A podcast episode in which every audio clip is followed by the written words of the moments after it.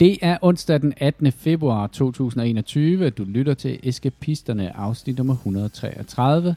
Eskapisterne er en podcast om gaming for voksne. Mit navn er Christian, og min medværter er Jimmy og Kasper. Velkommen til.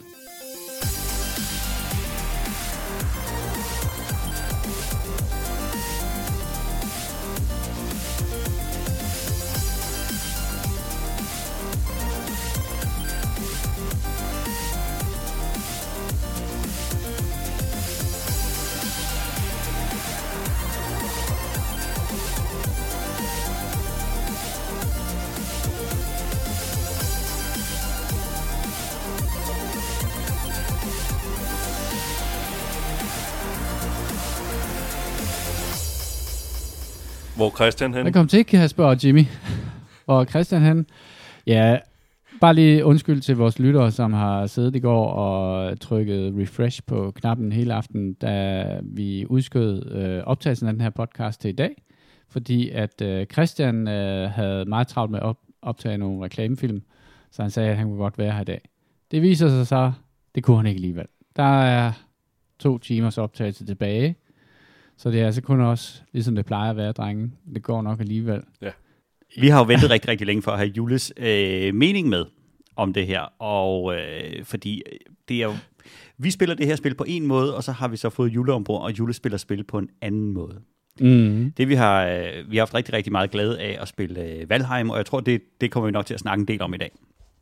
Vi har spillet det på den måde, at vi har forsøgt ikke at læse for mange reviews, se for meget frem, lære for meget om, hvad man gør, hvordan, men i, sp- i stedet for sådan opdage tingene organisk, og så øh, hele tiden gå på opdagelse, finde noget, øh, bygge noget nyt, finde noget nyt. Øh, og så har vi fået øh, Jule med ombord, og, øh, og, og vi fandt så sådan en, en øh, pedestal ude i, øh, i, i, øh, i naturen, hvor der kunne spawne en boss på. Og vi tænker jo straks, vi har slået bossen ihjel. Fedt, nu skal vi hjem, vi skal hygge os. Og Jule han tænker, den der pedestal, den er garanteret fikst i verden. Hvilket vil sige, hvis man nu graver ud under den, så har man en uindtagelig base. Mm. Og Jule han har ret, som sædvanligt.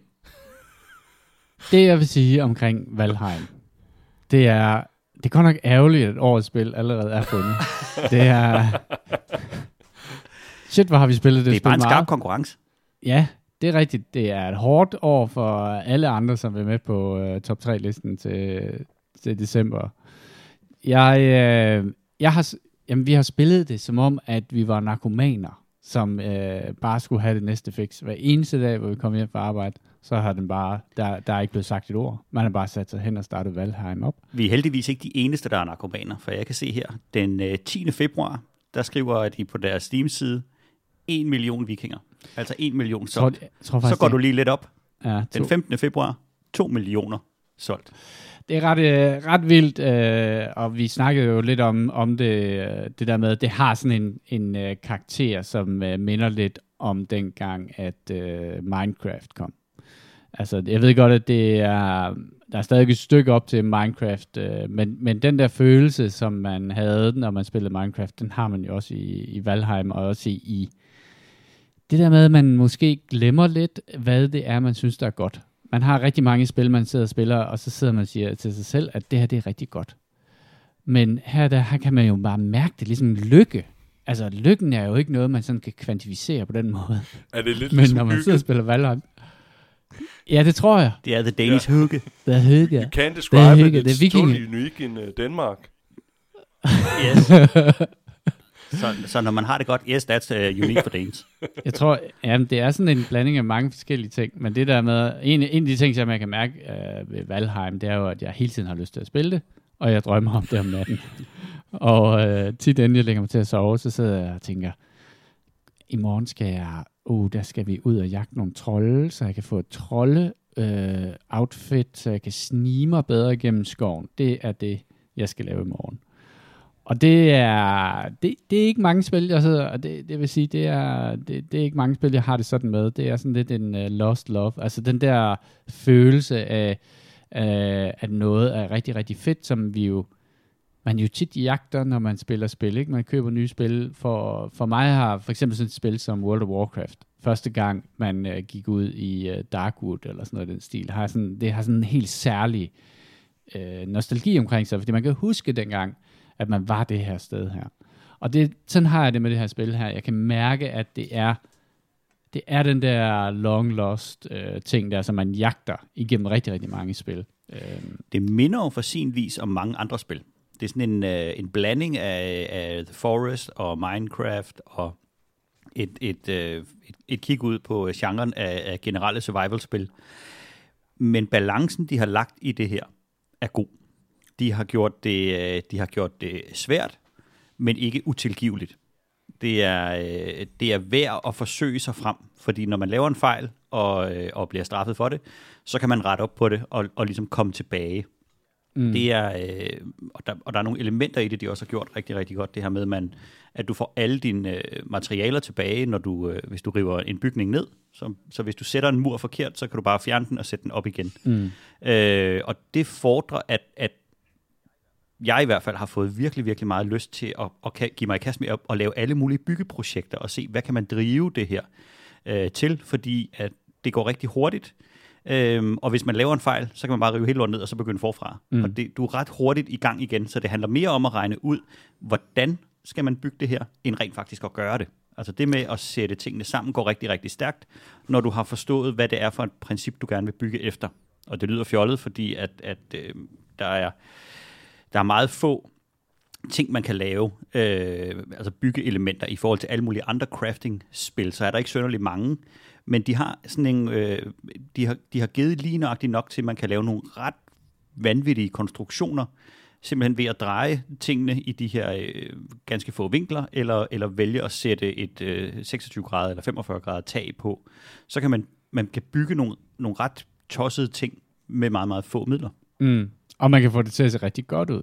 Altså, Jimmy, du er nok den, som er også som har beskæftiget sig mest med det at, at bygge i det her spil her, og du har bygget en vikingelangborg, som jo er helt vildt flot, og, øh, og alle mulige andre bygninger. Vi har et kæmpe stort, øh, vi har sådan noget, vi kalder fabrikken, som er det sted, man crafter, hvor vi har alle vores øh, crafting-ting, og køkkenet er også rigtig hyggeligt, og det der øh, med byggedelen, med det du, det du kommer ind på der, der, der er, at det her spil tager øh, survival-genren og gør den nem at spille. Altså, der er stadigvæk masser af udfordringer i det her spil her, men, men jeg synes, at det rammer, de rammer sådan en sweet spot for øh, frustration. Fordi at øh, mange Rust og andre survival-spil, der, der kan de være virkelig hardcore med item degradation, det der med, at når du har bygget noget, så er det bare ærgerligt, så får du kun halvdelen tilbage, hvis du bryder det sammen, eller, eller noget som helst. Så det giver dig plads til at eksperimentere på en måde, som mange af de her survival-spil ikke gør, og det gør, at man ikke sådan bliver frustreret over at have lavet fejl. Fordi i rigtig mange af de her spil her, der enten laver du fejl og lærer din fejl, eller også slår du ting op på internettet. Og jeg tror ikke, jeg har slået særlig meget op på internettet omkring det her spil her. Og det har gjort, at det har bevaret den der mystik, som, øh, som sådan nogle spil har. Vi ved ikke helt præcis, hvordan man gør forskellige ting endnu. Altså, vi jagter lige i øjeblikket øh, det at kunne bygge ting i sten, og vi ved faktisk ikke, hvordan man gør det. Men der er ikke nogen af os, der har lyst til at slå det op på internettet, fordi en del af spillet er faktisk den her opdagelse her. Det vil sige, det er sådan en, en kerneværdi det her spil, det er også det er den der opdagelsesting her. Så jeg vil sige til dem, som sidder derude og overvejer at spille Valheim, så ja, helt sikkert, det skal du gøre, fordi det hedder med et godt spil. Øh, men lad være med at slå det op på internettet. Prøv dig frem. Spillet er tilgivende, og det er, giver så meget at selv at finde ud af, hvad det her mærkelige, øh, den her mærkelige øh, jernkæde, som et spøgelse ude i sumpen droppet, egentlig kan bruges til. I stedet for, at du bare sidder og følger en formel. Og det tror jeg er i virkeligheden en af de største værdier for mig ved det her spil her. Det er den der, ikke sense of achievement, men sense of discovery, som er i det her spil her. Og det er også fordi, at når du laver en bane i Valheim, så er det jo sådan en, så laver banen et seed til dig, øh, som du kan dele med dine venner, men, men det er et unikt seed, og verden er ekstremt stor. Øh, så, så du har hele tiden den der fornemmelse af, at du kan tage på opdagelsesrejse mod nord, syd og øst og vest. Og det er en af de ting, som jeg synes, at det her spil, det er skide godt til. Øh, det samler en masse aktiviteter, som crafting, som exploration og monster hunting og sådan nogle ting, i en rigtig, rigtig fed pakke. Øh, Kasper, du, øh, du, har været, du har ikke været med på, vi har jo lejet vores egen server, fordi vi blev, blev så forelsket i det her spil, så altså nu har vi en server, der bare kører 24-7. Ja. Øh, Hvad, men du, du har da spillet det sammen med os. Hvad synes jamen, du? jeg, jeg har jo øh, klokket en tiende del ind af, hvad du har, øh, så jeg er kun op på syv timer, øh, hvilket jeg synes indtil faktisk er meget for et spil for mig. Øh, men øh, intet i forhold til jeres øh, plus øh, 70 timer. Øh, alt det, I snakker om, jeg, det, det lyder højere, når jeg siger det. Ej, hvor jeg misunder jer. Øh, fordi for mig er det, jeg vil vildt gerne kunne lide, jeg vil vildt gerne kunne lide Minecraft og så videre, men da, da jeg kom ind i det, hvor at øh, I ligesom havde fået starten på, jeg ved ikke om man kan kalde det fabrik på det tidspunkt, hvor du instruerer mig i, at øh, når man så skal jeg op og høste noget træ, transportere det tilbage, om det kan godt betale sig at lave en vogn, og så skal jeg lægge det ind i den her fireplace, så jeg får kul ud, og så skal jeg putte det ind der, og så skal jeg tage nogle materials derfra. Hvor at jeg var sådan, det lyder rigtig meget som mit arbejde. Øh, hvor at øh, jeg jo arbejder med at automatisere ting, og det, det at blive ved med at gentage sådan en manuel proces, lyder røvkedeligt, og, som, og det med, at man ikke rigtig kan gøre noget ved det, synes jeg er virkelig, virkelig frustrerende. Øhm, og det, det, det, det tror jeg, at da du stod og forklarede mig på en rigtig dejlig mellemlederagtig måde, hvad det var, jeg skulle gøre, så gik det op for mig sådan, det prøver jeg mig slet ikke om det her. Det lyder som øh, en rigtig noget del af mit arbejde, hvor at jeg bliver sat til, Nå, det her, det skal gøres manuelt, det kan ikke. Der er man nødt til at have menneskelig indblanding. Jamen, hvorfor? Jamen, det skal man. Øhm, så gik det op for mig, hvorfor at jeg ikke er vild med spil som Minecraft og alt i den stil. Det er den der mængde af, hvad hedder det, tid, hvor at jeg bare føler, at jeg kan, og det er ikke fordi, jeg har noget mod sådan et spil, hvor man skal grinde på den måde, men jeg kan godt lide Transport Tycoon og spille som den, hvor jeg kan tætte ting i systemer, og så tæller tallene selv automatisk op. Det virker som den første del af det der Paperclip Unlimited-spil, øh, webspil, der hvor at man skal trykke i starten for at lave en paperclip, og på et tidspunkt, så kan man så få den til at gøre det automatisk. Det, det, fra, man kan gøre det automatisk, det, det sådan nogle spil kan jeg godt lide. Øh, det, det inden, synes jeg, er røvkedeligt. Men jeg, jeg, jeg synes, det lyder så fedt, når I snakker om det. Og, og, og jeg, jeg blev ved der, hvor vi var inde. Jamen, hvad er meningen med det her? Og hvad, hvorfor skal jeg gøre det? Og hvad, hvad er meningen med spillet? Og ej, hvor I trives i det, og ej, hvor er frustreret over, at jeg ikke føler det på samme måde. Og jeg, jeg, jeg tror, jeg prøvede at sidde og kigge øh, nogle af mine andre spil, hvor jeg tænkte, nu prøver jeg lige det her. Øh, jeg fyrede op for um, Surviving Mars, og så jeg nej, hvor, hvor, hvor går der lang tid før, jeg ligesom, at der sker et eller andet automatisk, og så skal jeg selv trække powerlines og sådan noget. Ligesom i Space Haven. Det der med, at jeg skal gøre de der ting, hvor du sådan, nej, hvorfor er det ikke gjort automatisk for mig? Det føles bare som, det føles som, når jeg spiller nogle first person shooter spil, hvor at jeg skal hen fra punkt A til B, og så har man lavet en eller anden, en vind, øh, hvad hedder det, en eller anden lille usynlig mur, så jeg nærmest skal gå i et langt zigzag-mønster. Der sker ikke noget. Det er bare for at få tiden til at føles længere. Og det synes jeg er frustrerende. En first-person shooter, hvor du skal støbe kuglerne Ja. selv. Præcis. Sådan der. Ej, øv. Jeg kan, godt, jeg, jeg, jeg kan godt huske, da jeg, da jeg indvidede dig i øh, Glæderne. hemmeligheden om, hvordan man laver bronze i det her spil her. Og du, fik sådan, og du kunne ikke lade være med at grine. Mens jeg stod og forklarede dig, at, øh, kå, at først skulle du lave, altså hvor er kålet? Jamen, det skal du lave selv, så vi skal først ud og fælde nogle træer. Og det var, og det var altså, du, det var jo kejserens nye klæder. Altså, jeg stod jo og forklarede et eller andet, og du kunne ikke se andet end skelettet om, at uh, man skulle lave en masse åndssvage manuelle ting. Og det, uh, jeg, jeg kan jo sagtens se, at det er uh, på en eller anden måde grind. Men det er jo det, der gør, at jeg sætter så meget pris på mit bronzesvær. Jamen, det- det- det- Fordi at jeg har selv fældet træerne, jeg har selv minet coveret og tinden, og jeg har smeltet det, og jeg har puttet det ind Vi i. skal lige huske, at der var en, styrede fabrikken. Der var en del, som Kasper lavede. Jeg tror, at, øh, jeg tror, at, at vi kom til at rive dig for, for hårdt igennem, og vi har faktisk også rådgivet andre, der har spurgt, om, om det var værd at spille, til at prøve at spille det lidt selv først. Ja. På sin egen øh, server, og så gå ud og, øh, og tæske en hjort, og fælde et træ, og bygge en hammer, og bygge sit første læhegn, og, øh, og, og ligesom få finde ud af det. Fordi meget af charmen ryger, hvis man kommer ind, og så er det bare, øh, kig på den her, kig på den her, kig på den her, så er du oppe på niveau med os andre, fordi så har man ikke fået den der langsomme indføring. Det er også, når vi kigger rundt i vores, øh, i vores øh, vikingeborg, så er der jo også en vis stolthed i de ting, der står, fordi vi har været at fælde alt træet til det. Vi har øh, planlagt, og vi har øh, slåsset løs med, med, med monstre, mens vi prøvede at bygge øh, de her ting. Så, så rådet skal helt sikkert være, før man stryger ind i andre spil og ligesom bliver løftet fremad, så få oplevelsen selv. Noget mm. af det mest fantastiske i det her spil, det var de første par timer, hvor at man, man bare står og kigger forvirret rundt og tænker, Nå, hvad hvis jeg fælder en pind? Mm. Så ser vi, hvad der sker. Så er der sådan en ravn, der kommer og giver dig lidt, lidt råd og lidt hjælp. Men, men meget af magien er jo at have fulgt den her rejse øh, og set det her udvikle Jamen, det, sig. det er mig, der er unormal. jeg tror. Altså, det, det, altså det, det er ligesom World, World, tror World of. Warcraft. Øh, hvad hedder det? Jeg synes, det er kedeligt spil. Det er ikke dig, det er nej, mig. men, nej, nej, det, det er virkelig... Det, det jeg, si- det, jeg brokker mig over, Det er ikke mig, det er dig. det er jo, at det er jo som at sige, jeg kan ikke lide chokolade. Altså, hvem fuck er den Mm. særling, der ikke kan lide chokolade? Det er mig, der er særling. Altså, det indrømmer jeg blankt omkring det. Også ligesom, jeg synes World of Warcraft var kedelig. Jeg grindede mig igennem det på et tidspunkt sammen med studiegruppen til level, jeg kan ikke huske, hvad, der hvor hele verden blev smadret-agtig. Øh, hvad var det, den hed? Nå, fuck det. Øh, der grindede mig bare for at kunne spille med med studiegruppen, for at vi kunne spille mod PvP. Og det, øh, altså, jeg synes, det er røvkedeligt. Men øh, nu gjorde jeg det for at spille sammen med dem, og altså, jeg overvejer også at holde, hoppe ind i Valheim.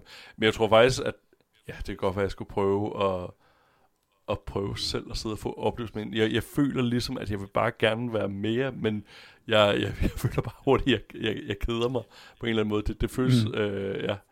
Men det, det, det, altså, det er 100% mig, der bare er, er særling omkring det her. Altså, fordi du, du, du, du kan, det, du ser alt ned til omkring, om hvad er meningen med det? Hvorfor sidder jeg og spiller de der first person shooter spil? Altså, det, det kan du gøre med alt. Og for mig er det bare, det her, det, det føles virkelig meget som arbejde. Altså, øh, jeg, jeg prøvede også at fyre op på det der spil, der hedder Shenzhen øh, IO, øh, hvor man skal programmere i det der spil, og så sad jeg bare og tænkte, det virker bare dumt. Altså, fordi jeg tror, det problemet for mig er, at det ligger så tæt på mit arbejde, så sådan, jamen, så vil jeg egentlig hellere lære et eller andet, som jeg så kan bruge på arbejdet øh, og, og forbedre mig. Så det ligger sådan for, for tæt på arbejde på en eller anden måde til, at jeg ligesom synes, det, det er sjovt. Og, og det, det er ikke fordi, at, at jeg ikke kan lide mit arbejde. Jeg synes, det er rigtig sjovt, det jeg laver, og får vildt mange udfordringer af det. Men jeg tror bare, når jeg skal spille computerspil, så har jeg behov for at koble af på en anden måde. Og det er jo derfor, at jeg elsker altså sådan nogle spil som Quake 3, eller øh, de nye Call of Duty, eller for eksempel Warframe, som jeg også er gået i gang med. Den fart, der er i sådan nogle spil, fordi det er noget helt andet, end jeg laver dagligt til. Jeg, jeg tror bare, det er et afbræk for noget af det, jeg, jeg, jeg laver og synes er, er sjovt. Men så vil jeg gerne prøve noget sjovt på en anden måde, ikke også? Men det er jo ret skægt, fordi vi har haft en 5, 6, 7 mennesker inde over det her spil. Mm. Og der er flere af dem, som har, har præcis samme oplevelse som dig. Mathias han kom på, og så sagde han, hvad skal man?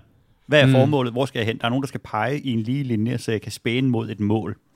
Og, øh, og, og den fornemmelse af, at spillet her kan spilles på mange forskellige måder. Jule han havde jo også hoppet rundt på forskellige server og, og farmet øh, jern, så han kunne komme øh, solidt og langt foran os. Øhm, Selvfølgelig. og den der, der, der er mange forskellige tilgange til et spil. Men det her, det, øh, det, det har ramt mig i hvert fald i den her langsomme exploration. Jeg vil sige, at i modsætning til, til andre som spil, hvor, hvor man kan sige, at der ikke er noget sådan veldefineret endgoal, så er, synes jeg faktisk, at der er i hvert fald antydning af et endgoal, det her spil. Der er seks monstre, som man skal slå ihjel.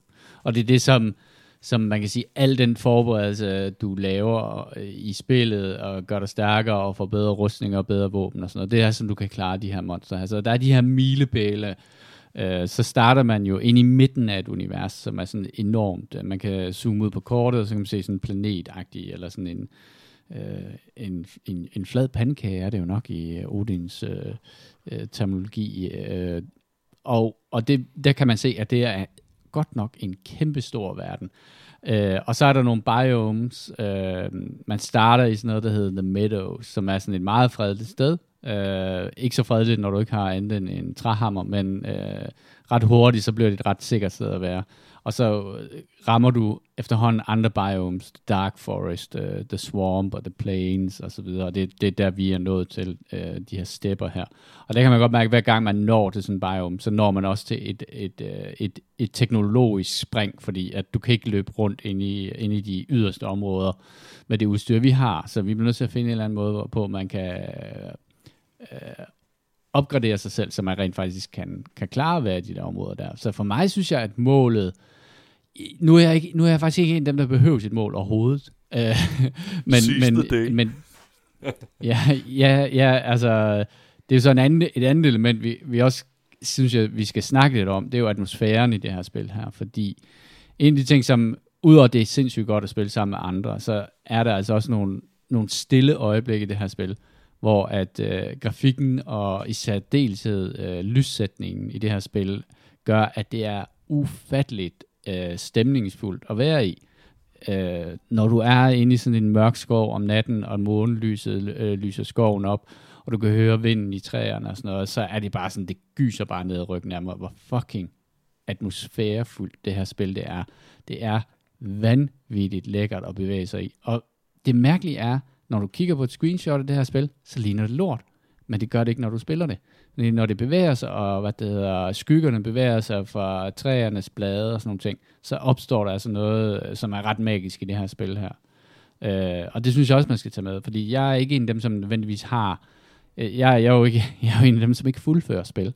Og det er jo fordi, at for mig er meget af det at spille spil, det handler rigtig meget om, hvordan det får mig til at, at have det. Og, og den her verden her er bare utrolig behagelig at være i. Øhm, så jeg synes, at de har taget mange elementer og pakket dem i en virkelig, virkelig appetitvækkende øh, kasse i det her spil her. Og det, det, det, er, det er ret sjældent, at man støder ind i et spil, som er på den måde, og det er jo et early access spil, øhm, at det er en pakke, øh, som, øh, som kan rigtig, rigtig meget. En af de andre ting, som er ret fedt ved det her spil, det er combat-systemet. Det virker utrolig enkelt til at starte med. Øh, og det fortsætter egentlig med at være enkelt, men det er noget, du kan blive god til. Det er sådan lidt Dark Souls-agtigt. Du kan parere øh, slag, og så kan du stagger fjender, og så kan du hakke dem ned. Men det føles som om, der er impact omkring det. I uh, The Forest, der, følte, der var ikke noget impact. Altså, det følelsen af impact, når du slås med monster, var bare ikke særlig stor. Her der føler du virkelig, at du rammer noget, når du rammer noget med sværet. Og det er ret vildt for et spil, som jo egentlig ikke er synderligt meget mere avanceret i grafikken end uh, World of Warcraft. Øh, det, er, det har også meget i øh, mange avancerede elementer, som man ikke umiddelbart spotter, når man lige øh, ser det an. Øh, der, er en, der er en ret stor øh, mekanik omkring sneak, øh, backstabbing og alle de her ting, og det kan være øh, det, der gør, at du kan klare et monster, du ellers overhovedet ikke kan komme i nærheden af. Øh, men det, som jeg tror, der er, der er noget der, hvor at, at når folk spørger, hvorfor skal jeg spille det her spil? Jamen det er fordi, at det rammer balancen i alle de forskellige ting, det laver. Det er sjovt at, at gå på monsterjagt. Det er sjovt at bygge ting. Det er sjovt. Altså, jeg har ikke fundet nogen elementer i det her spil, jeg tænkte, okay, det er åndssvagt. Det, det bryder jeg mig ikke rigtig om. Det, det, det er det element, jeg Fælde ikke tre. rigtig gider. Der er sådan... Fælde 3. Fælde 3 er skide sjovt. Det er fedt. Bare den Det er måde, det farligste, træerne, træ, ja, det er noget af det farligste, man kan lave det her Der er spil død I mange, gange. altså, det at fælde træer er jo et studie i sig selv, det kunne man skrive et speciale om, af, af træfældning i computerspil. Fordi i, i gamle dage, der var det sådan noget, at du stod og huggede, og så på et tidspunkt, så, pup, så lå der noget træ i din backpack. Så, øh, så var, jeg tror, at The Forest var nogle af de første, som virkelig gjorde sig umage med at lave træfældning, sådan at du rent faktisk kunne se, øh, at du huggede noget af træet, og du kunne have en fornemmelse af, at du øh, havde, øh, der var en eller anden form for fremdrift i din nedhugning af det her træ her. Øh, det at fælde træ er jo også rigtig meget sådan en, det er jo en proces, kan man sige, som, som, øh, som er sådan en ressourcesamlingsproces, som findes i rigtig, rigtig mange spil. Men jeg synes faktisk, at i det her spil, der ved du ikke, hvor træet det vælter, om det vælter til højre eller venstre, eller frem og tilbage. Og det vil sige, at når træet vælter, så gælder det altså om at komme væk, og det, hvis du står på en bakke, så ruller det ned imod dig, og så kan du blive fanget under det og tage skade på den måde. Så det her felt 3, jeg synes jeg faktisk, jeg synes Og faktisk også, at det er fedt, træer. det her spil. Og det kan godt give nogle ret, øh, ret vilde situationer. Og, øh, og hvis en, øh, en trold kommer efter dig og svinger med sin træstamme, jamen, så fælder han træer, når han slår ud efter dig.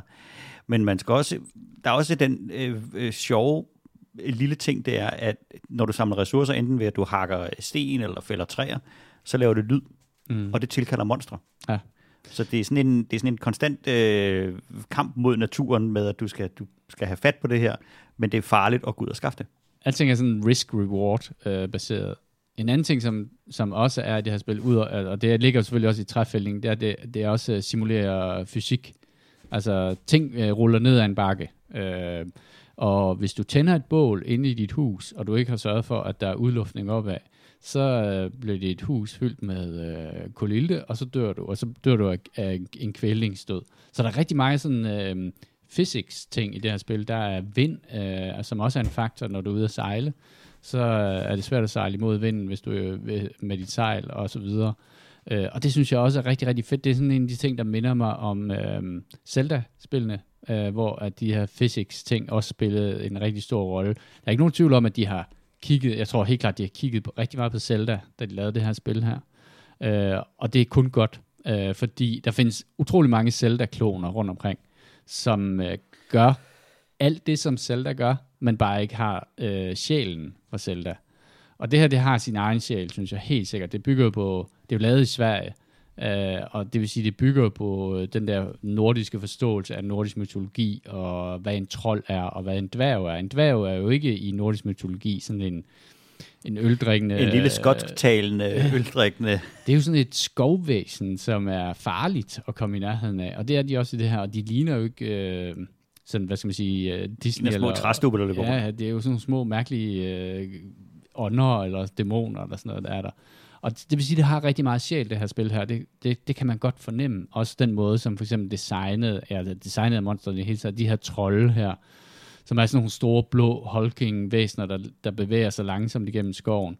Øhm, en anden ting, altså der er simpelthen så mange gode ting ved det her spil her, det er, at de her monster, der er inde i verden, de er jo ikke nødvendigvis venner alle sammen de kommer op og slås, hvis de mødes. Og det vil sige, at man kan trække en trold ind i en flok dværge, og så begynder de at slås, eller et, en flok skeletter, øh, som tilfældigvis øh, er i en gammel ruin, vil øh, automatisk begynde at skyde burpil efter, skyde burpil efter, efter trolden.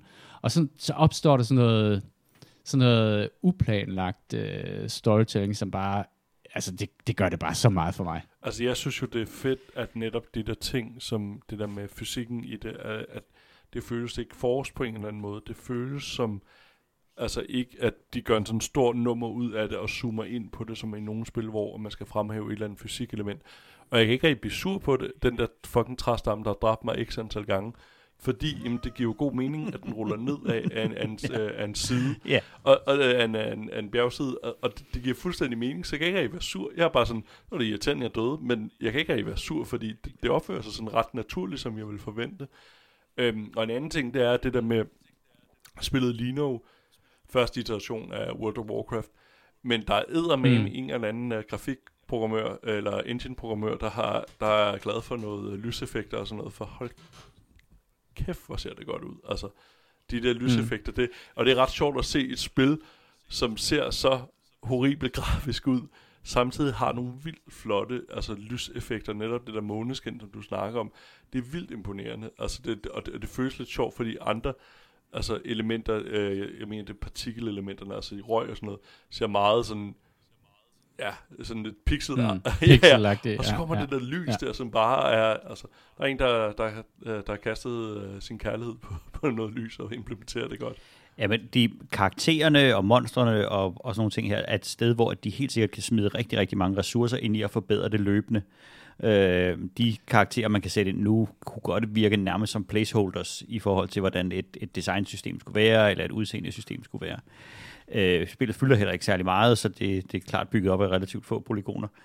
Men, men det er fedt at se et early access-spil, hvor grundstammen er så god. Det mm. giver helt klart nogle callbacks til, uh, til uh, Deep Rock Galactic, som er et godt grundspil, der så kan blive udvidet og bygget på. Ikke? Og de, uh, det er jo de samme udgiver, som vi snakkede om sidste gang. Den her med, at de, uh, de leder så meget efter feedback fra brugerne, der siger, at det her det fungerer rigtig, rigtig godt, mere af det, og det her det er dårligt, det gider vi ikke have. Det gør jo, at, at de har jo solgt afsindige mængder af spillet allerede. Og hvis de så bliver ved med at pushe det frem til at blive sådan en publikumsdarling, så kan det altså blive en, en, en rimelig øh, jordskrevet sejr af et, af et spil her. Det er allerede sådan en, en streamer-darling i hvert fald. Jeg tror, at øh, det, det streamer og mere end, øh, end øh, Call of Duty øh, har flere seere på Twitch i øjeblikket. Altså, der kommer en nyhed og, på DR. Er det ikke lidt det, der siger? Jo, jo, jo. Ja. Så, Så er fandme nogen uden på DR, der opdagede det også. Jeg, jeg vil også sige, at uh, DR's uh, nye, hvad hedder det, gaming-journalist, jeg kan ikke huske, hvad han hedder, men han har altså ret uh, god uh, begreb om, hvad der er vigtigt i uh, spilbranchen, men de lavede en artikel om det, uh, fordi det er sådan lidt en komedie i øjeblikket. I deroppe, hvor at uh, forældre er nødt til at vide, hvad det er, så de kan snakke med deres børn. Ja. Jeg vil sige, at det her spil er også et godt spil at spille sammen med sine børn øh, hvis man har muligheden for det. Altså, jeg tror, at det er sjovt, øh, fordi at det er tilgivende. Så det er okay, at øh, lille Kurt, han ikke kan finde ud af at bygge et hus, fordi når, han er gået, når, du, når du har lagt dem i seng, så kan du lige smadre det og bygge det op rigtigt igen. Ikke? Så der er mange ting, hvor det her ikke er så... Um, det, det, det, det føles ikke som om, at man øh, taber det hele på gulvet.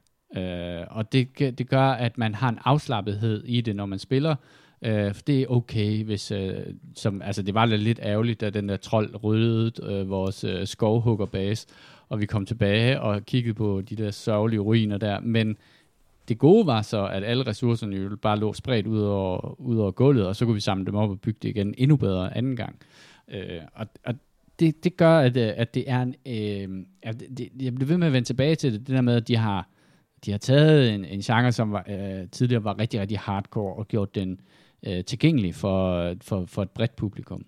Øh, og også for, at, men stadigvæk øh, også at kunne appellere til dem, som er hardcore øh, spillere, fordi at det, der er rigtig, rigtig meget, man kan blive god til i det her spil her.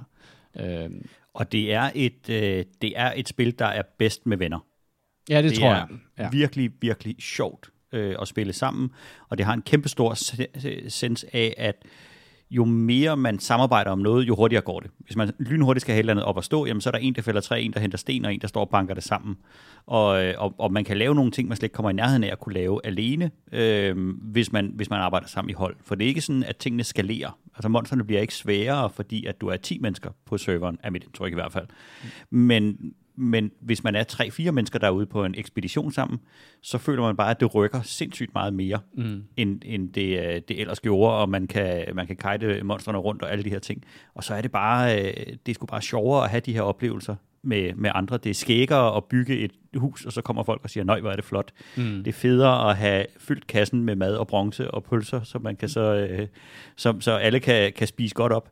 Øh, det er, det er drønhyggeligt spil, og det er et, øh, det er et spil, de kan, øh, de kan udvide virkelig, virkelig meget på. Øh, lige nu kan der være 10 mennesker på en server, men hvis de skruer på den mekanik, jamen, så kan der være 100 mennesker mm. måske, og så kan du altså begynde at lave klankampe mod hinanden, og du kan sejle skibe ud, og, øh, og jeg kan se, at de allerede har, har fire udvidelser planlagt i løbet af 21. Øh, så det taler jo dels for, at, at spillet i sin grundform er nok relativt færdigt når de begynder at hælde DLC'er ned ad rampen. Der, er, der kommer nogle patches hele tiden, de har repareret på save-systemet og sådan nogle forskellige ting. Men, men det er jo en verden, som, som i sin grundessens nu er holdbar og balanceret og sjov at være i. Og så kan du bare begynde at introducere flere ting. Det er jo, øh, det er jo en, en fantastisk mekanik. Og når vi siger DLC, så mener jeg, at det er, øh, det er gratis. Altså, jeg tror ikke, at du øh, kommer til at betale for, for de der udvidelser, der er der det er i hvert fald også øh, nok rimelig sikkert, at de har fået midlerne til at udvikle det her spil her. Det er, det er sjovt det der med, at øh, noget kan være sådan en, øh, en succes, øh, både øh, hvad hedder det, kritikermæssigt og, øh, og publikummæssigt. Fordi det er, nogle gange er det sådan, at, at, at de to ting ikke normalt, altså ikke normalt, men de hænger ikke altid sammen. Og jeg, jeg lyttede til nogle amerikanske podcasts, fordi jeg skulle høre, om der var nogen sådan, Nå, hvornår siger det noget om Valheim? Og der, var det, der kunne jeg godt lidt fornemme den der, sådan, jamen, det, det er et eller andet, der er stort på streaming. Det er et eller andet, der er stort på streaming. Jeg har sgu ikke rigtig prøvet det. Jeg, altså, men der, der tænker jeg bare, at øh, der må de simpelthen øh, komme ind og prøve det der, fordi at, at det er virkelig, virkelig godt. Øh, og det er ikke bare sådan et, et uh, one-hit wonder. Øh, det kan jeg mærke øh, helt ind i, øh, i rygmarven at det her spil, det, det kommer til at fortsætte med at vokse, og det kommer til at fortsætte med at bare blive bedre og bedre. Og der er nemlig rigtig, rigtig stort potentiale for det. Altså man kunne øh, forestille sig alle mulige scenarier i forhold til udvidelse af den her verden her, fordi den er så kompleks, men samtidig også øh, sådan et godt fundament til at bygge videre på. Øhm, jeg ved ikke, øh, hvad der vil ske, når man er færdig med at tage den sidste af de der bosser der, om man så også er færdig med Valheim. Det kan godt være, men jeg har den der fornemmelse af, at, at hvis de er kloge og griber den mulighed, de har fået nu, øh, så kommer de også til at sørge for, at der er mere content hele tiden. Øhm, så de har i hvert fald fået en enorm god start. Øhm, så det bliver spændende at se. Hvad, altså jeg er vildt spændt på, hvordan det her spil det ser ud om et år. De har rykket rundt på øh, over 360.000 consecutive players på, på Steam. Mm. Det, er jo, det, er jo, det er jo ting, som, øh, som kun meget, meget, meget store spil nogensinde har, har opnået, og alle andre kun kan drømme om. Ja. Og det, det, jeg, jeg kan jo også se det på min friendliste med, på Steam, når de popper op. Ja, okay, så røg han sgu også på Valheim. Okay, så, så spiller han også Valheim. Og det er jo ikke, fordi man bare skal spille det, fordi alle gør det, men det er bare sådan, det, ja, altså, det får bare kæmpe blå stempel herfra. Øh, pissefedt spil. Det er nok ikke den sidste ord, der er sagt i den sag, men det kan godt være, at vi skal, vi skal lukke Valheim-snakken nu her efter en halv times... Øh, vi har en ny standard, alt bliver holdt op imod, så vi kommer nok til at snakke lidt mere om det. Ja, ja, det er også det. Altså man kan sige, Jimmy, du, øh, du, du øh, røg sgu væk fra, fra Warframe. Ja, det var som om, at der pludselig kom en, øh, en ny og pænere pige i klassen. Det, øh, det har slet ikke haft det, det, det træk på mig, og, og jeg opdagede faktisk øh, med sådan en mild grad af panik, på, øh, da jeg gik på toilettet kl. 01.25 en, en dag, at jeg havde glemt at logge ind i Warframe. Mm. Og når man glemmer at logge ind i Warframe, så går man glip af sin daglige bonus. Og så var jeg sådan helt sådan, gud, jamen, kan jeg nå det nu, var min første tanke, for det kører på sådan et forskudt øh, ur. Og så i samme øjeblik, så tænkte jeg, nej, det føles faktisk rigtig fedt. Mm. Nu er jeg ikke det der tvang øh, ting til, at jeg skal logge ind, fordi jeg skal øh, køre et eller andet, og jeg har lige været inde her i, øh, i går lige at løbe to missioner, men jeg havde egentlig bare lyst til at rejse mig op og gå ind og spille Valheim, fordi jeg havde faktisk lige en idé til noget, jeg godt kunne tænke mig at bygge. Mm. Og jeg kan jo ligge om natten, inden jeg falder i søvn, og tænke, kan jeg vide, hvordan man måske kunne bygge det? Og så vågner op om morgenen og tænker, det skal jeg prøve. Men nu er det selvfølgelig også to væsentligt forskellige øh, spil, og det kan jo godt være, det, det der, man, man spiller en genre af spil, det er jo ikke, fordi Warframe pludselig er blevet et lortespil. Det er jo stadig et pissegodt spil, det er bare et væsentligt bare anderledes spil. Det er bare ikke rigtig Valheim. Men, det, Men det er jo forelskelsen, det er jo den der... Øh, Ja, det, det er, er det. så spændende, og, og jeg tror, den måde, vi spiller det på, gør også, at jeg har bare lyst til hele tiden at opdage mere, jeg har lyst til at prøve mere, og så er jeg blevet fuldstændig head over heels forelsket i byggesystemet i det her spil, og jeg har, jeg har bare lyst til at prøve at bygge alle mulige ting, øh, og vores base er fyldt med, med fejlede eksperimenter og øh, underlige fundamenter og, og skæve pinde, der stikker i alle mulige retninger, fordi jeg lige skal have en idé om, jamen kunne man ikke, hvis nu man bygget sådan der, det, øh, det, det, det er noget, jeg har lyst til at gå ind og, og fortsætte med. Mm. Og så kan det godt være, når alting er opdaget, at man så tænker, okay, nu har jeg brug for en anden genre mm. at spille igen. Ikke? Og det, jeg tror også, at det er fordi, det har været lang tid siden, vi spillede The Forest, som jeg tror var det sidste af de der, hvor vi spillede det sammen i huset.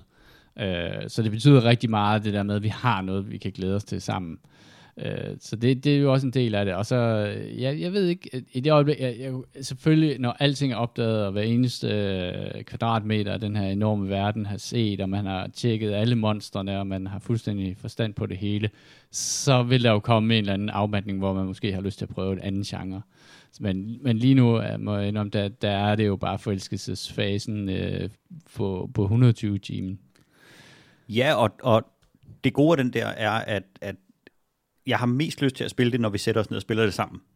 Mm. Når, når, øh, når de andre går i seng, eller, eller I andre skal øh, passe jeres arbejde, eller et eller andet, så, så kan jeg godt mærke, at et, så sidder jeg og nørkler med nogle ting, men det er overhovedet ikke den samme spiloplevelse. Jeg har heller ikke, jeg har heller ikke sådan, at jeg har lyst til at løbe ind og sidde og spille alene. Mm. Det, er, det er sgu fællesskabet, det er ekspeditionerne, det er opdagelsen, og det er den der... Øh, altså noget så banalt som i dag, da vi opdagede øh, bisonokser, mm. vi ikke vidste fandtes mm. helt begejstret og sidder og peger og hopper rundt. Men, men fællesskabsfølelsen er noget af det, som jeg elsker ved, ved spil, og det er jo det, vi har fundet mm. igen. Jeg tror ikke, at det her spil, det har, det har panache eller, eller staying power til at være noget, vi spiller i, i månedsvis eller overvis. Ej, jeg tror, som World of Warcraft. Månedsvis, fordi... jeg godt, vi ikke Vi får se. Men, men det, er, det er så fedt at være ramt tilbage i den der fornemmelse, og jeg har helt, jeg er helt på, øh, på Anarchy Online-niveau, hvor jeg tænker, jeg har, bare, jeg har bare lyst til at opleve det her. Øh, og jeg kan mærke nogle af de samme, øh, de samme øh, kildrene i maven, som jeg havde dengang, når, når at man tænkte, kan vide, hvad der er rundt om det her hjørne? Mm. Er der må nede i den her vi? Kunne man bygge en båd hernede og måske sejle over? Og spillet her er også i stand til at give nogle, nogle i sandhed frygtindgydende oplevelser. Så det, øh, det, det, jeg, jeg håber, det holder mig rigtig længe. Vi har også spillet noget andet, eller du har, Kasper. Vi andre har ikke. Vi har bare spillet Valheim. Jeg spiller lidt andet. Hvad har du Jamen, spillet? jeg har... Jeg, jeg tænkte at gå i gang med, øh, fordi nu vi snakker så mange gange om øh, den, sin Steam-kirkegård at spille, øh, og har faktisk tænkt mig måske at begynde at gøre det til sådan lidt ugenlig ting, at være gravrøver i min egen Steam-kirkegård, og rent faktisk prøve at det er et godt tema. og, og dykke ned i, hvad fanden jeg har købt alle mulige ting. Altså så selvfølgelig nogle ting, hvor man har fået en masse med en Humble Bundle, så man måske ikke gad have alting med. Men øh, jeg har jo også købt nogle ting, fordi jeg har været begejstret for den, og så, du ved, åh, den nåede jeg ikke lige at starte op, og så glider den længere og længere ned af den der recent liste, og så begynder den lige pludselig at stå for to måneder siden, og så, så har jeg glemt alt om det. Det er derfor, du skal have den her wall of shame. Jeg har, jeg har en skærm, som er stort set kun dedikeret til øh, genvejstaster til spil, som jeg ikke har fået startet. Så jeg altid skal kigge over på den og skamme mig over, øh, over hvor mange penge jeg har brugt på spil, jeg ikke spiller. Og så- så... sådan tjekker ned i bunden over, hvor meget du har brugt. Det har også kostet en skærm. Det er også, jeg er bare sådan en flagellant. Nå, hvad fandt du så Åh, Gud. dernede i krypten? Øh, jamen, jeg tog et, øh, jeg faktisk gerne ville have spillet lang tid, der hedder Toybox Turbos, øh, som, øh, nu ved jeg ikke, hvor mange af jer, der har spillet, men øh, kan det have været Nej. midt-90'erne, hvor at, øh, altså Micro Machines var stort på det tidspunkt, der kom der også et Micro Machines spil, og der er noget af det, der fascinerer mig aller, aller mest, så er det det med, at man, man kører rundt på sådan nogle altså køkkenbord, hvor der så ligger øh, Cheerios ud over, og så kører man gennem en, en opvaskebælge, hvor man lige kan balancere på en tallerken, og køre over en lineal, og gennem et penalhus og sådan nogle ting, og køre mm. ind i Mm. en toaster, hvor man bliver poppet ud af. Og der er nærmest ikke noget, der fascinerer mig mere end sådan noget, at man er, man er i den eksisterende verden, men man er lille i den. Øh, og det, det, det er en stor del af spillet for mig. Og så udover det, så er det også et øh, klassisk øh, sådan, øh, hvad det hedder, øh, Mario Kart-agtigt spil. Altså man, man, man bliver aldrig sådan rigtig god, og der er masser af power-ups, og hvad hedder det, man, man kører ligesom mod hinanden, og øh, man har hele tiden en chance. Man, kan- man, selvom man er få ja, så centimeter fra målstregen i det her spil, øh, så, så føler man sig overhovedet ikke sikker på sejren. Øh, det har jeg faktisk fået en del tid til at gå med. Jeg synes virkelig, det er sjovt. Øh, og der er også mulighed for noget multiplayer og sådan noget, hvor det så selvfølgelig bliver sjovere, øh, antager jeg. Øh, nu har jeg ikke lige nogen venner, de laver alt sammen noget andet fedt noget. Men hvis jeg... Jeg har ingen venner. Også det. Men øh, hvad hedder det? Jeg har altid brug for en, der kan finde Ja. ja. Ja. Der er plads til mig. Det er rigtige venner, der gør sådan noget. For Kom. hinanden. Kom tilbage og vær kul 2, Kasper. Jamen, jeg, jeg, det, det, det varmede lidt i min hjerte, da jeg kunne se i, i fra jeres billeder af den der, jeres bokse, at øh, der var stadig dedikeret navn til Makulson. Øhm, det, Ja, ja. det varmede i hjertet, øh, som det gør hos en ægte kulso. Har en flyttekasse, du kan sove i. Er det, øh, er det sådan, man ser det ovenfra, Ja. ja. sådan øh, klassisk Micro Machines, Det er men det er ikke, ovenfra og ja. ja sådan lidt 3D-agtigt, ikke også? Øhm, ja, sådan isometrisk, ja, ja, mig. præcis. Øhm, Ja. Og ja, det, der, der er måske ikke så meget at sige til det, udover hvis man er til den slags spil, så, så er det vanvittigt underholdende. Øh, og Hvordan er grafikken? den er faktisk meget sådan... Øh, den er meget sådan øh, cartoonish. Øh, altså sådan, Mm. du ved, sådan lidt lyse farver, og tingene er lidt ekstra runde og sådan noget. Øh, men ser samtidig sådan realistisk ud. På en eller anden måde, så øh, overvejer jeg måske lige at kigge på et par billeder af det gamle Micro Machines. Så jeg, jeg følte, at ikke grafikken var sådan vild, men den så bare flot ud, og jeg, jeg følte virkelig, at jeg var en del af... Altså, grafikken var lejende på en eller anden måde, øh, hvis man kan sige det sådan. Jeg følte virkelig, at jeg var med i... Øh, altså, jeg sad og var lille og kørte rundt med en Micro Machines ting. Det var det, man gerne ville med sin Micro Machines, og det var ligesom det, spillet udløste. Øh, og så er der forskellige modes, de har i spillet, så man kan konkurrere, der time trial, og så er der noget, hvor man skal overhale x antal biler, og øh, så er der den der klassiske, tror jeg også, fra, fra de originale Micro Machines spil, hvor at man ligesom har x antal liv, og så tager man øh, sådan Talk of a War-agtigt, hvor altså begynder det at tælle mere og mere ned for ens liv, og så, åh oh, nej, så er du kun et liv tilbage, og man føler sig sikker på sejren, og så lige pludselig kommer den anden tilbage, så der er rigtig mange forskellige sjove spilelementer i det, øhm, der jeg, jeg i hvert fald har været rigtig underholdt af, men øh, den rører sikkert tilbage i, øh, i, i kirkegården, men øh, nu er den i hvert fald blevet genbesøgt, den har lige øh, mærke lidt frisk luft, og så, så tænker jeg, at jeg må kaste mod en ny ting. Det, det er også meget rart, ligesom at, at, at få prøvet nogle af sine spil, som, hvor man kan se, at der måske lige kun er tækket et minut ind i, eller sådan noget, som der, der var i det her spil. Så jeg, jeg, dykker, jeg dykker mere ned i, i, min, i min kirkegård. Det bliver spændende at følge med ja. i, Kasper. Øhm, Jeg fik en mail om, at øh, Amazons øh, Ja. gigantsatsning New World Ja. er blevet øh, udsat til august. det er deres MMO, øh. Ja. hvor at der er rigtig stor fokus på øh, sådan noget endgame PvP øh, i sådan nogle kæmpe store... Øhm, ja, det minder lidt om, øh, jeg tror World of Warcraft, eller ikke World of Warcraft, men uh, Warhammer Online havde også, uh, var de nogle af de første, som byggede det der, du ved sådan, uh, hvor man, hvor, hvor at endgamet i virkeligheden var PvP-delen, ikke? Ja, jamen, øh, det er det der, der, det ser pissegodt ud. Det er, ser enormt flot ud, øh, og det skulle være sådan en, øh, en øh, kolonisering af, af USA-agtig ting, ikke? Altså sat en gang i 1600-tallet, og så skal man øh, være med i nogle, øh, nogle hvad hedder det, øh, fraktioner, og så, øh, og så skal man øh, bygge, crafte og øh, røve settlements fra hinanden og sådan Det noget der. det var for den gang, hvor at, øh, det der, den der magiske øh, periode, hvor der både var skydevåben og svær på samme tid. Hvor, hvor, ja. Hvor skydevåben ikke, e- endnu ikke havde kon- udkonkurreret De var ikke gode sværd, nok så man til, havde at der- stadig flot ja. øh, armor, panser, brystplader på, og så pistol i den ene hånd, og, Kåre i og den anden. kåre ja. den anden. Er det, er det fuldstændig altså sådan realistisk spil, eller er der nogle elementer af... Ej. Ja, okay. Jeg, øh, jeg, har, jeg har en snigende fornemmelse af, hvorfor det blevet udsat. Jeg så, jeg, en af vores venner er, er ret interesseret i det, og, og spurgte ind til det. Og det ser utrolig flot ud. Øh, øh, og så så jeg en video af en, der har spillet betaen, for der var en beta, en, øh, jeg ved ikke om det var en open beta, det var det vist, øh, hvor det er sådan meget, meget klassisk øh, MMO-agtigt øh, start med, øh, et, om du skyller i land på en eller anden ø, og så skal du... Øh, så skal du ud og, og så møder du en eller anden gut ved et vrag, som sender dig ud til at lave sådan nogle fetch quests. Og det som var mit indtryk efter at have set den video, og var også ham, ham der lavede videoen, han sagde, at det var utrolig repeti- repetitivt, øh, altså PvE-delen af det. Jeg tror, det lugter rigtig, rigtig langt af, at de har fundet ud af i deres kæmpe beta, at de har lavet et enormt kedeligt spil. Ja, det virker faktisk lidt sådan, og jeg tror, det er derfor, de har det lavet. Det vil jeg da håbe i hvert fald. Uh, Amazon er jo sådan ny på, på markedet, men har jo røven fuld af penge. Og det er altid inter- interessant, når sådan nogen ligesom Google også skal lave noget med spil.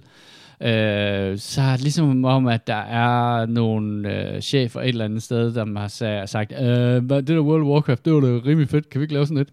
Og så har de øh, hyret en røgfuld øh, folk og givet dem mange, mange penge og noget tid til at lave et eller andet. Øh, og så er der ikke nogen, der på noget tidspunkt har sagt, øh, det skal altså også være sjovt at spille. Øh, og jeg tror måske også, at det handler meget om, at de har haft øjnene stift rettet imod den her endgame PvP-del her, som også skulle være det bedste af det. Øh, og det, det, det, uden at skulle sige, at, at, spil, at spil skal have et mål, så synes jeg, at øh, det der med at erobre den og tabe den samme fæstning øh, dag ud og dag ind, det er, det er sådan noget, som i, i min verden hører bedre hjemme i shooters. Altså Call of Duty-spil og sådan, den slags, hvor, man, hvor, man, hvor, hvor det er det, der kampen, der i virkeligheden er fornøjelsen, og ikke, øh, ikke det der med, man, men når man bevæger sig ind og putter sådan nogle ting ind i en MMO, så bliver det sådan, at man har brug for at lave en eller anden veje progression. Så, så skal det være meget avanceret. Så skal det være sådan noget, du skal erobre et land, eller sådan et eller andet den stil. Altså det skal, det, det skal opskaleres rigtig, rigtig meget, for at, øh, for at blive interessant, i hvert fald øh, for mig. Øhm, men altså, men Man som sagt, passe på, at det ikke hurtigt kommer ind og bliver en investering, som er svær at gøre. Altså jeg mener tidsmæssigt. Øh, fordi jeg kan huske, da vi spillede øh, rigtig, rigtig meget PvP i, øh, i Anarchy, jamen så krævede det, hvis du skulle holde dine områder og holde dine bonusser kørende og forsøge og ligesom at presse den anden side tilbage, at du var online på nogle meget mærkelige tidspunkter. mm, Hvor man skulle kunne samle kæmpe store mængder af folk, der ligesom kunne, kunne lave de her push. Og, og, og det, hvis det lykkes, så bliver det rigtig, rigtig godt. Men det er samtidig noget, der fordrer en meget elitær spillestil, hvor at, at dem, som kan være online 23 timer i døgnet, har mulighed for at, at, at fuldstændig øh, vade hen over de andre på serveren.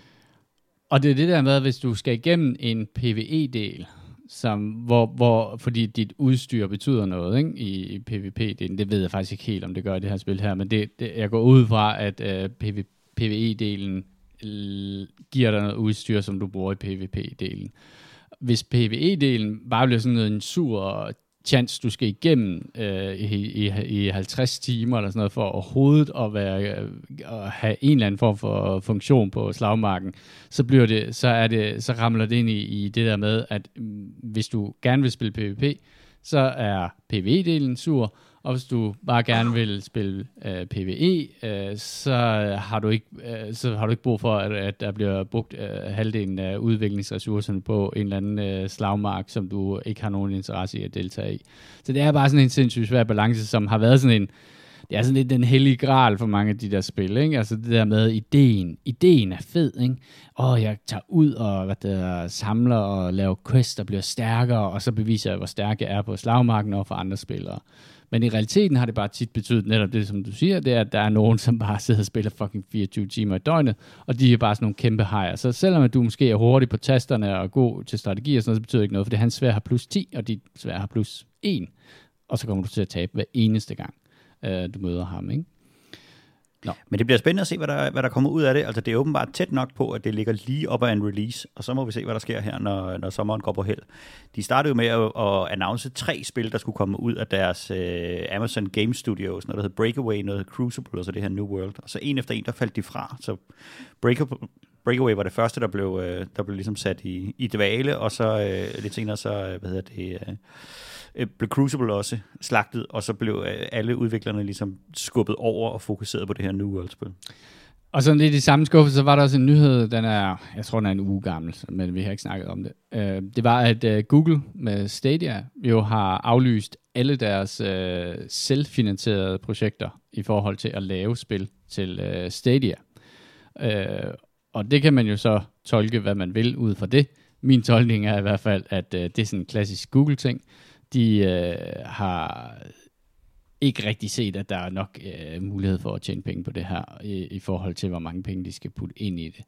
Og det, de har sagt, det er, at jamen, jamen, vi understøtter stadigvæk Stadia-teknologien, vi, øh, vi vil stadigvæk tage alle mulige spil ind, du skal stadigvæk købe dem, øh, og så må du bare krydse fingre for, at Stadia også eksisterer om fem år, fordi ellers så øh, eksisterer de øh, køb på, på den der platform måske heller ikke længere. Øh, det er sådan en, øh, ja, altså, det er sådan lidt... Øh, de, det er jo et, et sted, der har en, en, en die-hard following, der er sikker på, at, at lige præcis det her, det bliver det nye øh, store, men, men enhver, der har investeret i forskellige former for Google-produkter eller services, ved, at, at de, de kan blive slagtet hurtigt. Altså, de, de ja. vælger også at sige, at det der understøtter vi ikke mere. Hvad, hvad, hvad er det, vores uh, trådløse internet hedder? Vores Google Mesh er ikke understøttet længere. Vi er skiftet til Google Nest. Ja, og, og det er sådan en klassisk uh, ting for Google, ikke? At de, de sætter nogle skibe i vandet, og så på et tidspunkt, så piller de dem op igen, hvis de, hvis de ikke synes, at de er sjove mere. Det, det, er, det hænger så også sammen med, at der er jo rigtig, rigtig mange andre, der ligesom arbejder, fordi teknologien med at kunne streame et spil til en telefon, øh, eller til en øh, 12 år gammel laptop, er jo egentlig en rigtig, rigtig god idé. Øh, og, og, men de er jo ikke de eneste på markedet. Man kan sige, der hvor at øh, Sony og at, øh, Xbox, de har jo den der pedigree, ikke? De ved, hvad spil handler om. De ved, hvad brugerne vil have. Og det, det, det, det virker jo ikke som om, at det er mm, altså raketvidenskab, det her, vel? Men, men det, at man går ud og siger, at man tilbyder en service, og så skal du købe hver eneste spil, du vil spille på den her streaming service, det er jo bare en dødsejl af sig selv, og det, det har vi jo altid sagt, og det øh, er jo nok ikke os øh, alene, der står med den, øh, det, den holdning. Øh, og, det, og det virker lidt som om, at de måske har, har indset, at det er måske lidt en mærkelig idé, de er kommet på. Men teknologien bagved skulle jo være rigtig god, ikke? Øh, og, øh, men man kan så sige, at der er ikke så mange, der rejser lige i øjeblikket. øh, og, øh, og en af de ting, hvor man kunne sige, det er et stærkt salgsargument for at have øh, sådan en streaming service, det var jo, at du lå på hotelværelset et eller andet sted med din mobiltelefon, og så kunne du stadigvæk spille Assassin's Creed. Øh, så så det, det, der har de måske også været op imod nogle konjunkturer øh, og noget pandemi, som måske ikke har været skide gavnligt for dem. De har så tjent penge på alt muligt andet. Øh, og det er jo det. De er vist kommet okay gennem pandemien. Ja, det tror jeg. Ja, sådan er det, når, når tech-giganterne skal erobre nyt land. Så, så, så kan det godt være, at de skal have et, par forsøg mere. Men jeg ved ikke, øh, Jimmy, jeg tror ikke, jeg har set dig spille Stadia, siden du købte det dengang, for Nej. at teste det. Nej. Nej. Nej. Det var ikke, øh, jamen, jamen, det falder tilbage på den samme ting. Ikke? Jeg skulle, hvis jeg havde lyst til at spille et spil, så skulle jeg købe det. Øh, der var nogle spil med, som man kunne prøve, og så kunne man ligesom sidde og teste og sige, okay, jeg kan, jeg kan spille Destiny, men det er i en, en grynet kvalitet. Jeg kan, jeg kan tænde for min Playstation, og så kan jeg spille det i fire gange højere kvalitet, uden lag. Mm. Jeg ser ingen grund til at, at, at fyre den af på det der. Anbefalinger? Er der nogen, der Jeg har en enkelt. har for en skyld. lækkert? Øh, det er lykkedes mig nu at komme i gang med at se den serie, der gjorde, at jeg i tidernes morgen købte HBO øh, abonnement. Øh, jeg er jo knushammerende forelsket i Neil Gaimans bog øh, American Gods. Og jeg ville så gerne se den som serie, og så bliver jeg jo ramt af sådan en, en, en lurende frygt i maven. Er det nu godt nok? Skal, skal jeg nu se den? Og så er den faktisk blevet puttet ned i, i køen. Og nu fik jeg endelig startet den op. Og hold nu kæft, der er fart på. Mm. Er du sindssyg en tv-serie? Altså hvis man, øh, hvis man kan lide Neil Gaiman, eller godt kan lide lidt, lidt, lidt crazy surrealistisk øh, verdensbyggeri, så, øh, så American Gods på HBO er, er en helt vild oplevelse. Altså den starter, den starter med, med lige så meget smæk på, som Vikings-serien startede, så man er helt solgt lige fra, fra første øjeblik, og den, den har et, et line-up af skuespillere, som er frygtindgydende. Altså, Gillian Anderson fra, øh, fra Ah, X-Files spiller en øh, birolle i den. Mm. Så, så de, Neil Gaiman er et stort navn efterhånden, ikke? Altså, det er I sådan den en, her der- podcast i hvert fald. Han, der kan han, han, ja, men det virker kan ikke også... om- meget forkert. Jeg har set den første sæson af det, og jeg synes, den var god. Uh, men jeg har ikke... Der er tre, er der Der tre? er, lige, der er tre sæsoner nu, af. jeg glæder mig som en lille barn. Og man kan guffe dem alle sammen, eller er det Yes, en, de der er bare. ongoing, eller hvordan? Ja, okay, fedt. Hvordan uh, står Kasper, den til jeg- The Expanse? Uh, ja. Mig? Uh, dårligt, vil jeg sige. Altså, i, ikke at jeg uh, ikke bryder mig om serien. Jeg har bare ikke haft tid til at se den. Uh, jeg, så, uh, jeg så en film i går, som var den der nye uh, western-film, som er kommet på Netflix med uh, Tom Hanks, som hedder News of the World. Og den kan jeg faktisk godt anbefale. Det er en god, øh, sådan øh, realistisk Cobra-film. Øh, når man kigger den, øh, eller ser den, så, så er utrolig meget, øh, hvor man tænker, sådan så det også ud i Red Dead Redemption 2. Alle byerne er fyldt med mudder. øh, der er bare højt til himlen ude på bræen, og øh, sådan en lav bevoksning over det hele. Og øh, folk er beskidte, og, øh, og fattige. og sikkert meget realistisk i forhold til, hvordan det var. Den foregår lige efter, øh, at øh, sydstaterne har tabt, eller et par år efter, at sydstaterne, sydstaterne har tabt øh, borgerkrigen. Og øh, der er jo selvfølgelig øh, meget fattigdom øh, i kølvandet af det. Øh, ikke alle var jo øh, iste-drikkende slaveejere, øh, som sad ude på verandaen øh, med, med, med puder i ansigtet. Øh, og det skildrer den faktisk ret godt. Den skildrer en periode i USA, hvor at man kan se, øh, hvor ekstremt øh, vildt øh, sådan et land det var, og hvor, hvor meget der i virkeligheden skulle til at, øh, at overleve. Det minder mig om de der, du ved, fiskerne og sådan noget fra Vestjylland, du ved, som sådan, du ved, sådan virkelig, virkelig hårdt liv, ikke? Øh, men ikke fordi, at, øh, at det var sådan John Wayne øh, hårdt på den måde, at man red, red rundt og, og skød indianer og sådan noget, men bare fordi, at øh, det er bare pisse hårdt at stå og, og hvad det hedder, pløje en mark ved håndkraft. Øh, og det, det, øh, det er faktisk en rigtig fin historie. Ikke fordi den er sønderlig original på nogen måder, men, men øh, Tom Hanks er jo Tom Hanks. Han spiller altid sådan en dad-type. Det slog mig, at han spiller en, en gammel, øh, klog mand, øh, som øh, øh, livsklog fyr. Og det gjorde han også, da han spillede med i Private Ryan, og hvor mange år er det siden? jeg tænkte, det er, sådan, det er egentlig sådan, det. han er altid sådan, han er sådan, Tom Hanks er bare så voksen. han er bare rigtig voksen, ja. Sådan en øh, velafbalanceret, vis øh, mand, som ikke lader, som ikke lader nålen fra op i det røde felt alt for ofte. Øh, sådan, mens alle andre omkring ham øh, ikke kan styre deres temperament, så er Tom Hanks sådan klippen i, i, i alle de film, som han spiller med i. Selv i Big, der spillede han voksen. Nå, ja, det, det kan jeg faktisk godt anbefale. Og så af en eller anden grund, så øhm, troede jeg, at jeg havde set The Big Short. Og det havde jeg så ikke. Jeg havde set en dokumentar om øh, øh, hvad det hedder, øh, shorting af aktier i 2007 og 2008. Men, øh, men filmen havde, havde, var faktisk gået totalt under min radar, så den så jeg også. Og den er jo bare ualmindelig fed. Altså virkelig, virkelig fed øh, måde at gøre noget så øh, kedeligt som øh, aktiehandel og shorting af aktier og swap-lån og subprime-lån øh, øh, interessant og på den måde også ret vigtig, fordi øh, hvis man efter at have set den film synes, at øh, kapitalisme er bare tip-top okay, så, øh, så er der noget galt op i hovedet på en. Fordi der er godt nok, øh, det virker som om, at der er nogen, som øh, har regnet den ud på en måde, som jeg i hvert fald ikke har. Øh, og det er, det er et super interessant film, den er meget, meget fedt lavet. Øh, og også øh, efterlader der harmfuld øh, på, øh, på de røvhuller, som, øh, som udnytter hvad det er, verdensøkonomien øh, til at, at tjene nogle hurtige penge selv. Øhm, og dem er der øh, mange af i, øh, i Wall Street-området, vil jeg tro. Kasper, du, øh, du glemmer ved de fravær ja, den her liste øh. Jeg, håber, min uh, chef lytter med. Jeg har jo haft så meget arbejde. Øh, ej, jeg, jeg har faktisk uh, haft en uh, hel del arbejde, der har, har gjort, at jeg ikke rigtig har fået uh, dedikeret tiden til andet end Toybox Turbos og noget Valheim. Så uh, jeg, jeg, jeg vender stærkt tilbage med anbefalinger nu, fordi nu der var to kæmpe projekter, hvor hvad hedder det, der lige blev afsluttet i, i dag. Uh, så det, nu er der endelig tid til det. Okay. Jeg synes godt, vi kan gøre din uh, Tales from the Crypt til sådan en fast, uh, Ja. en, en tilbagevendende feature i, i podcasten.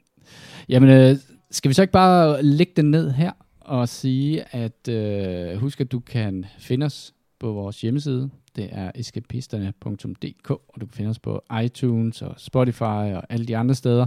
Du kan skrive til os, og det kan du gøre på vores øh, Gmail. Det er escapistpodcast at gmail.com med forslag til spil eller emner. Vi er også på Facebook, så subscribe på vores Facebook-side. Det er facebook slash escapisterne. Det var alt for denne udgave af Eskapisterne. Hvis du synes, at podcasten er god, så del den lige med en af dine venner. På vegne af Jimmy, Kasper og mig selv, tak fordi I lyttede med.